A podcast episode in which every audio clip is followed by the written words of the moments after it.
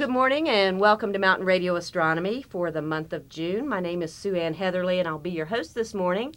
Our guest this morning is Dr. Jeff Mangum, who is at the uh, NRAO facility in Charlottesville at our headquarters. And Dr. Mangum got his PhD at the University of Virginia. Is that right? That's right. Yeah, And then you went out west, young man. I did.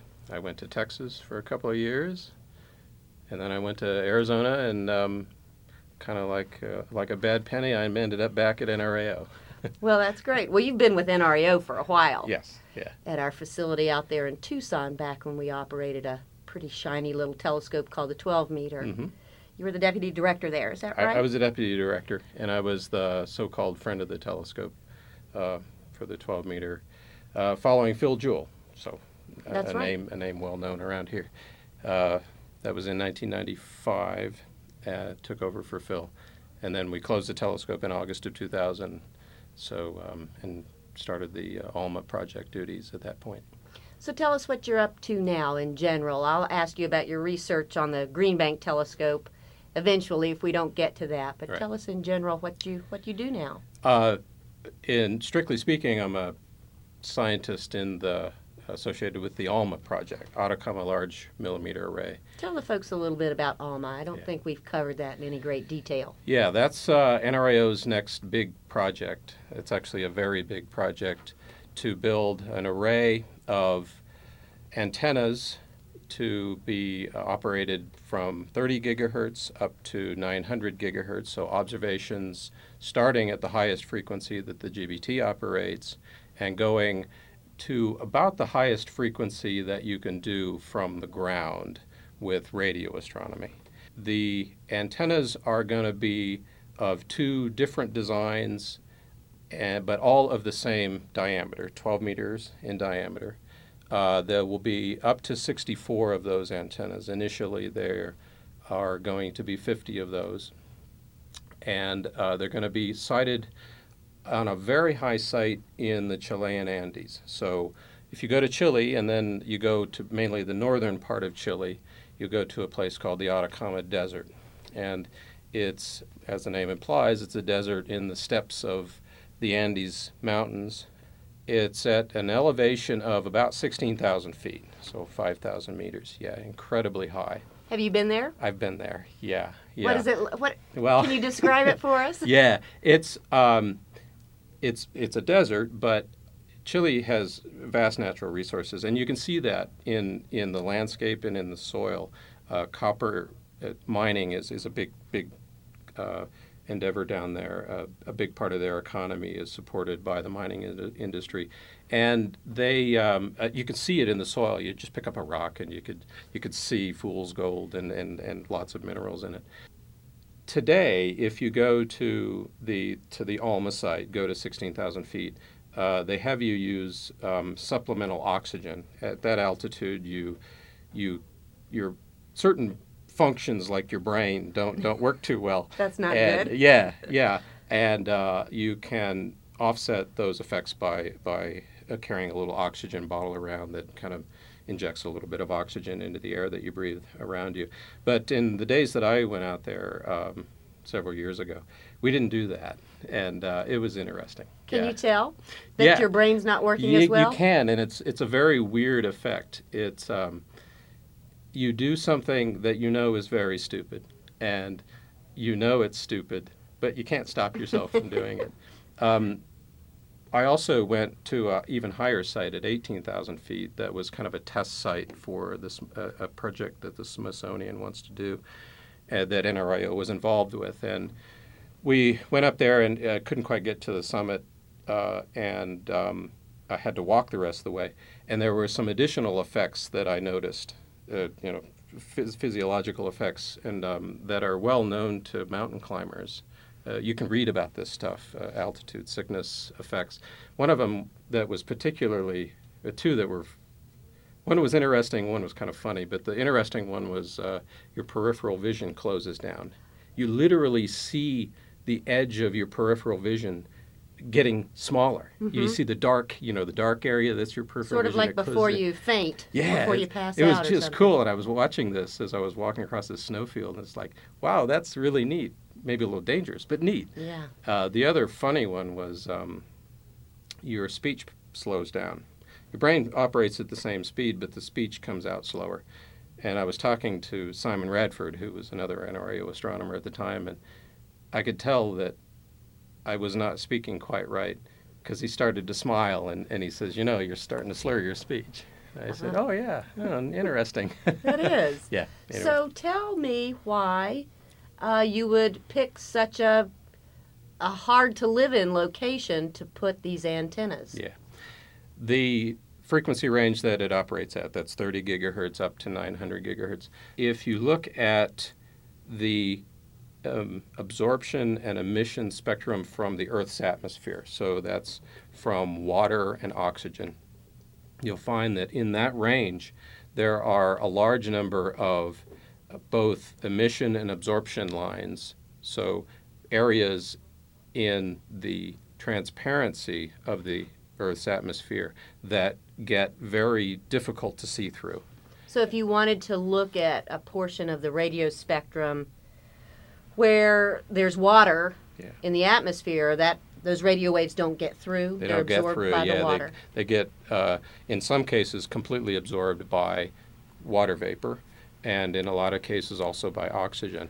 But it, turns out, and there's a nice coincidence with the Earth's atmosphere, that um, the so-called scale height for water vapor, which is the um, distribution, the, the, the maximum height uh, above the surface of the Earth that most of the water exists, is about four kilometers. So if you get up above about 4,000 meters, uh, you get up above most of the water vapor. Hmm And that's a good thing because that's the primary absorber of these photons that we're trying to detect from space through the Earth's atmosphere from uh, that's sort of 30 to 900 gigahertz. The good coincidence is that oxygen has a scale height of about 8 kilometers. So that means that you know, my story about being on the site and finding it difficult to think, I could still breathe. Mhm. Okay, so we can go to f- this hot site that's at about six, uh, 5,000 meters and be above most of the water vapor, which is the primary problem with being able to see uh, see sources outside the atmosphere at these high frequencies. But I can still breathe. Yeah, that's good. Yeah. That's a nice trade-off. That's a nice trade-off. Yeah, yeah. So uh, when this telescope is ready, and, and I'm not sure when that'll be, but when this new facility is ready, will you go there to 16,000 feet to use it? Short answer, no. In fact, nobody will. Observers will never go to the observatory to do their observations. They will do it all remotely. The setup for the site, in fact, has very little regular occupancy on the 6,000 or 5,000 meter site. Uh, just the telescopes are up there. We have to move these telescopes around to give us different resolutions on the sky but for the most part, there's very little in the way of, of human activity other than moving telescopes around and doing other maintenance issues uh, at that site. They have a, um, actually, it's starting to construct now what's called the operational support facility, and that's down at a more livable elevation of about 10,000 feet at uh, 20, 2,500 meters down a, a road a few kilometers from, from the main site. And that's expected to be the place where the telescope operator stays, all the support staff, uh, rather large facility, And they'll just travel up to the telescopes on an as-needed basis. as needed, yeah. And for, for most people, that should be needed very infrequently. Observers should never, in fact, probably won't even be allowed to come to the facility to do their observations. And in fact, most observers will not ever know when their observations are going to happen. And that's another feature of, of ALMA. It's going to be a dynamically scheduled observatory, meaning that for any given block of time, the current weather conditions will dictate which projects get scheduled.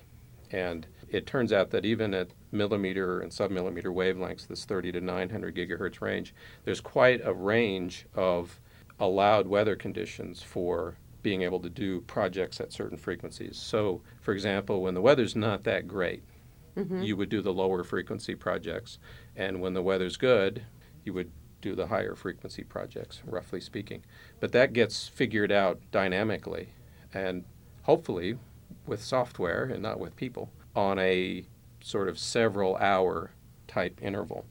So as an observer, you just know that when you have a project in the queue, you just know you have a project in the queue and you'll be notified at some point that you have data. And then what will happen? Well, then that data will be processed through a pipeline. The ALMA data is, is rather large in, in structure and complicated in that it requires some sophisticated software to even do a basic analysis of it and produce a picture, an mm-hmm. image. And the plan is to provide what's called a pipeline where you take the data off of the telescope and you do a basic analysis of it to produce, in this case, an image. And that gets deposited on a, on a uh, computer where the PI, the PI of the project, the, the scientist who proposed to do the project, can grab it and do his science with it. Do you find that you have basic infrastructure to worry about, like internet? Yeah. I mean, how will yeah. that data get from 16,000 feet to the computer where the scientist can get it? Yeah. The in fact, that was one of the major hurdles to overcome. Uh, this is is it was a rather remote site. It's it's not in Santiago. In fact, it's way to the north of Chile, uh, where the largest nearby city is Antofagasta on the coast, several hours drive. Internet is not widely available. In fact, the the um, nearest town to the Alma site is a little village called San Pedro de Atacama. It's only got about 900 people in it. But when we first started investigating this this area for a possible siting of the of the Alma array, that town had a switchboard operator, a person mm-hmm. who's now the mayor, in fact, uh, who used to do you know, you would talk to Manolita every time you had to make a phone call or every time a phone call came in. Uh, the power was uh, generator power, and it went off every night at midnight. You just had no power after midnight. That was on purpose, right? Yeah, yeah. You're going to yeah. turn the generator yeah, they, off yeah, they the didn't want. To, they didn't think they didn't, didn't need to run it. So uh, very low tech uh, area. It's it's now got internet cafes and so forth. It's it's gotten made its way into the modern era, but it's yeah, the internet was a, was a difficult deal.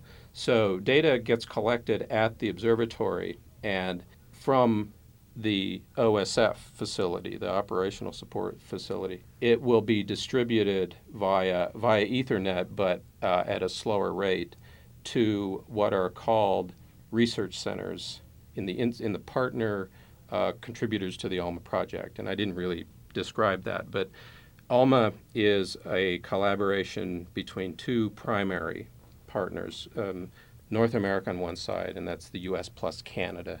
And then uh, the second half is a European a collection of European countries that are led by the European Southern Observatory. Now, so two partners. There's actually a third partner, and, and that's Japan. They came into the project rather late, had always always been interested in it, but are joining the project by adding a bit to it. So they're going to add some telescopes and some receivers. And in uh, in each of those partner groups, Japan, the U.S., and, and um, Europe, will be what are called um, uh, support centers mm-hmm. or science centers. Uh, the Science Center for the U.S. will be in Charlottesville, and the data will all eventually go to those support centers. And it's expected that those uh, scientific support centers will serve as the focal point for the astronomers in those countries or those regions. So for the U.S., U.S. astronomers that get data from the ALMA array will go to Charlottesville may not physically go to Charlottesville, but will, will get their data from Charlottesville and their support for analyzing that data and, and basically for using ALMA. So similarly in Europe, the, the people will go to the European Southern Observatory or wherever, in fact, they end up siting that particular science center. And then in Japan, they will go to the Japanese equivalent of that. So you said in the beginning when we were doing the introduction that when you worked at the uh, NRAO facility in Tucson, that you were called the friend of the telescope in addition yeah. to your other duties. And I would imagine that it means the same thing as it means here that you were a, a scientist with expertise that would assist visiting scientists in getting the most out of their yeah. telescope time. Will there be friends of ALMA at these various centers around the world? Yeah, absolutely. And um, exactly as you described it, good, very good parallel. These are people that know how the instrument works, can help observers not only develop proposals or, or research projects that fit what the ALMA array can do uh, scientifically, but also that's on the front end of things, but also will be able to help on the output end where an observer has a data set and they may not be experienced in, in radio astronomy or radio interferometry and be able to get some assistance from those scientists to analyze their data. ALMA is set up to be very much like a NASA project, a, satellite project, where you're not expected to be an expert or a black belt in radio astronomy or radio interferometry. You just need to know what science you want to do. That's that's the, the goal that we're striving towards. So you don't have to really even know any radio astronomy to be able to get something out of of ALMA. Well, that makes sense. The Hubble Space Telescope control is left to the technicians that really know what they're doing, and the astronomers are there for yeah. the data. Yeah, and in fact, it's it's that, and then also the data analysis. The uh, a major hurdle, I think, for most people who aren't radio astronomers, and furthermore who aren't radio astronomers that know interferometry right, for tough. using the VLA, yeah, is having knowing what to do with this UV data, which is this odd-looking data, and how do I turn that into a picture? the idea is with ALMA is that you don't need to know that. And in fact, there hopefully won't be a lot of instances where you have to take the, the raw data and turn it into an image. It's, it's the hope is that this pipeline that I mentioned earlier will produce a science quality data set, mm-hmm. and that might be just a single image. It might be an image cube that that a scientist can just take that and go and do the science with it. Don't bother with right. trying to analyze the data, uh, run it through a data processing like you have to do with VLA data right, right now. What kind of questions is ALMA going to answer? It's going to address just about every area of, of astronomy that you can think of. ALMA will do something in that area of research. In many areas, it will r- really add a huge amount of information to what we know right now, the limitations for what we can do with studying objects using radio telescopes, studying external galaxies or star formation regions, are generally sensitivity limited or spatial resolution limited. And ALMA has spatial res- resolution and sensitivity that is, um, in many cases, 100 times or more that which is available today at any facility. So this is really going to be a unique instrument. Yeah. It's yeah. sort of probing a part of the spectrum that hasn't been sufficiently That's right. probed and it's yeah. also a large enough instrument to do to see deeper and That's right. yeah, generally the the VLA uh, the university millimeter facilities, that's the the Berkeley, Illinois, Maryland array in California, the Owens Valley Radio Observatory in California, um, the Place de, de interferometer in in um, in France, they all laid the groundwork. But those facilities um, are are small in uh, nature. In a in sense, they're like prototypes. It's a very good analogy. In fact, the, many of the people who developed those instruments are working on ALMA now in some capacity. So when's this wonderful new instrument going to be ready? Well, it's it's happening now. The first antennas will be delivered about a year from now. And when I say delivered, it means that it's been assembled and, and crudely tested and uh, handed over to to NRAO in this case. And after that first antenna, antennas arrive about one every two months mm-hmm. for the next several years. Once you get about eight antennas, so sometime probably in about 2009 or 2010, you can start to do science, and that's called early science in, in the ALMA management vernacular. Um, and that will be the point at which you can actually make scientific images that are that are interesting that at least match and in some cases surpass which you can do now with with existing facilities. That's kind of a cool model to Yeah. start using the instrument before it's all Yeah. 100% put together. Yeah, there's a lot of b- benefit to doing that. Um, yes, your facility's not complete yet, but it's good to allow people to start to use it on a limited basis. Uh, also, by having people use the facility on a limited basis, you're allowed you you you allow yourself to investigate how well, in fact, the facility works as an observatory and uh, allows you to debug things and, and, and get closer to the point where it actually functions as a, as a real regular operational observatory. Neat.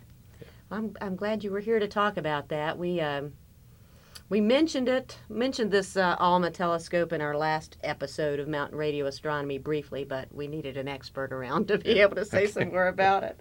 But right now, you're not using ALMA. You're No. here in Green Bank using uh, the big dish out there. Tell us what you're up to. Right.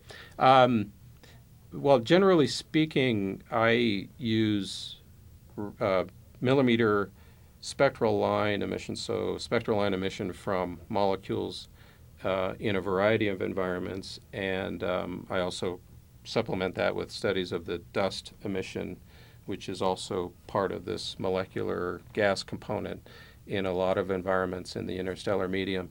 Use that to study the physical conditions in in those environments. So in general, that for me is studies of star formation regions. So I look at a, a molecule like carbon monoxide or, or formaldehyde, measure its emission, and by uh, measuring the intensity of that emission, I can get a, an estimate as to what the density, the spatial density in the gas is, what the temperature is, and what the um, um, how much uh, molecular hydrogen there is in that region.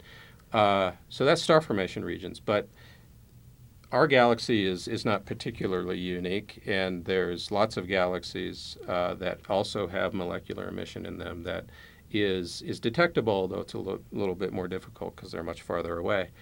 Well, I'm a, really just applying a, a technique that I've used to study star formation regions In our galaxy. in our galaxy to look at star formation regions in other galaxies. And uh, so we're looking for formaldehyde in um, mainly nearby galaxies, things that nearby in this case is less than about 25 megaparsecs.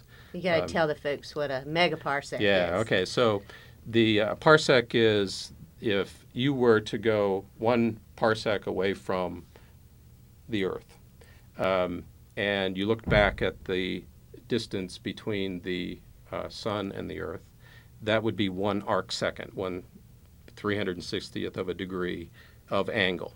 So that would be the separation between the Earth and the uh, and the Sun. So we are uh, 25 million times that far away, S- and which by That's cosmological standards, that's that's that's a lot. So that's so it's 75 million light years. Yeah, that's right. And that's too far to even explain. We Yeah. can spend an Yeah. hour trying to convert that back to miles or something. And, that we're and by extragalactic standards, that's, nearby. That's considered nearby. So But- you're looking at formaldehyde. I don't think we've talked to anybody that uh, isn't that embalming fluid. It is. Yeah, it and is. it's out there in space. It's out there in space. Yeah, there's a lot of it. It's it was one of the first molecules discovered back in the late late 1960s, uh, mainly because it has a few transitions that are low frequencies. In fact, it's the transitions that I'm looking at now. Um, one is at six centimeter wavelength, and the other is at two centimeter wavelength. But um, yeah, it's it's one of the more abundant molecules. Um, just a step or two behind uh, CO and uh, OH and a, and a few others. I'd put it in the top 10. But it um, What's its um, formula? H2, so two hydrogens, a carbon, and an oxygen. So that's a fairly simple molecule as molecules go. Yeah, it's pretty simple. Uh, it's um, um, rather abundant. It's got carbon and oxygen in it, in it, which makes it makes it rather abundant. It also uh, has accessible transitions in the centimeter and the in the millimeter range. We've used it quite extensively to study the dense gas in um, in mainly in star formation regions, but now in external galaxies. So you're mentioning that you can uh, see effects in these environments. You can you can somehow or other determine something about the temperature of the gas Yeah. and about the density of the gas. Yeah. What parameters do you look at? What tells you if the gas is uh, hot or cold? It's um, well for temperature measurements we we use uh, we kind of cater what we want to what physical conditions we want to measure to the types of transitions that we're looking at. And for temperature measurements, um, I tend to use a different set of transitions that are actually at higher frequencies. And um, it turns out it's a feature of the the way the energy levels, the rotational energy levels in the molecule are, are situated that I can compare to the intensity from two separate transitions and derive from that the kinetic temperature. And it just has to do with the fact that the transitions that I'm comparing are only dependent on the temperature in the gas. And um, now, a, a, transition from a molecule happens because this molecule is sitting in, in space and it collides with a molecular hydrogen molecule. And when it does that, there's a transfer of energy mm-hmm. um, to usually to the to the to the molecule in this case formaldehyde that causes it to rotate faster and, and go to a higher energy state. And, and then, of course, Einstein predicted that a molecule or an atom just sitting out in space uh, in an energy state will decay to a lower energy state after a certain amount of time. And that's what happens with. So the higher the model. temperature, the more bombardments the formaldehyde gets yeah, from hydrogen. Yeah, yeah, and, and um, the more bombardments it gets, so the uh, comparison of this ratio of transitions from formaldehyde uh, will approach a uh, let's say a lower number. Um, mm-hmm. It'll it'll populate more of the the higher energy levels in this comparison, and that yeah. directly indicates a higher temperature. Now with with these measurements, the measurements I'm doing with the GBT, I'm looking at density, and there's a different effect that happens there. Um, the transitions we're looking at, one is at six centimeter, these others at two centimeter, they have a, an, a unique feature to their collisional excitation. And it's just due to uh, some very subtle uh, quantum mechanics in the way the the, the molecule uh, emits. Just simple quantum mechanics, Just, yeah, but this this is a this is a subtlety. It actually was a difficult problem to understand in the 1970s. Uh, uh, eventually, it was Charlie Townes, right, Nobel Prize winner, that, that explained it. But what happens is that this um, this transition, due to a what's called a collisional cooling effect, will normally under at low densities, densities less than about 10 to the fifth particles per cubic centimeter, will uh, actually absorb all continuum radiation, including the cosmic microwave background. So it, this was the paradox: was that there were these molecular clouds observed that didn't have internal sources of continuum, and those molecular clouds were seen in absorption, and it wasn't clear what they were absorbing until we realized that it was absorbing this cosmic microwave background that's everywhere. But at a density of about 10 to the fifth, uh, 5 times 10 to the fifth or so, that collisional cooling gets effect gets quenched, and the transition goes into emission. Okay. So what does that mean? It's a, it means a very simple thing. It means I can go to the GBT, I can point it to any place in the galaxy or in a, to an external galaxy, and if I see emission from this mo- from this transition, mm-hmm. I know that a lower limit to the density is about 10 to the fifth. And that's interesting because that is the threshold for star formation. Uh, cores of molecular clouds in our own galaxy are known to form stars if their densities are above about 10 to the fifth or 10 to the sixth or so. Mm-hmm. So it, it's a very simple way of identifying the regions in this case, in external galaxies that are forming stars. Cool. Yeah, yeah. Well, that, that didn't hurt so bad after all. Yeah, yeah. I thought that explanation was going to be Yeah. painful, but it wasn't so bad. well, good luck, and I, I'd like to have you back at some point in time to tell us, give us a project update on Alma too. Oh, yeah, That'd sure. Yeah, I'll be out here a lot, I'm sure. Okay. Well, thanks for joining us. Yeah, my pleasure. That's about it. Thanks for joining us for Mountain Radio Astronomy.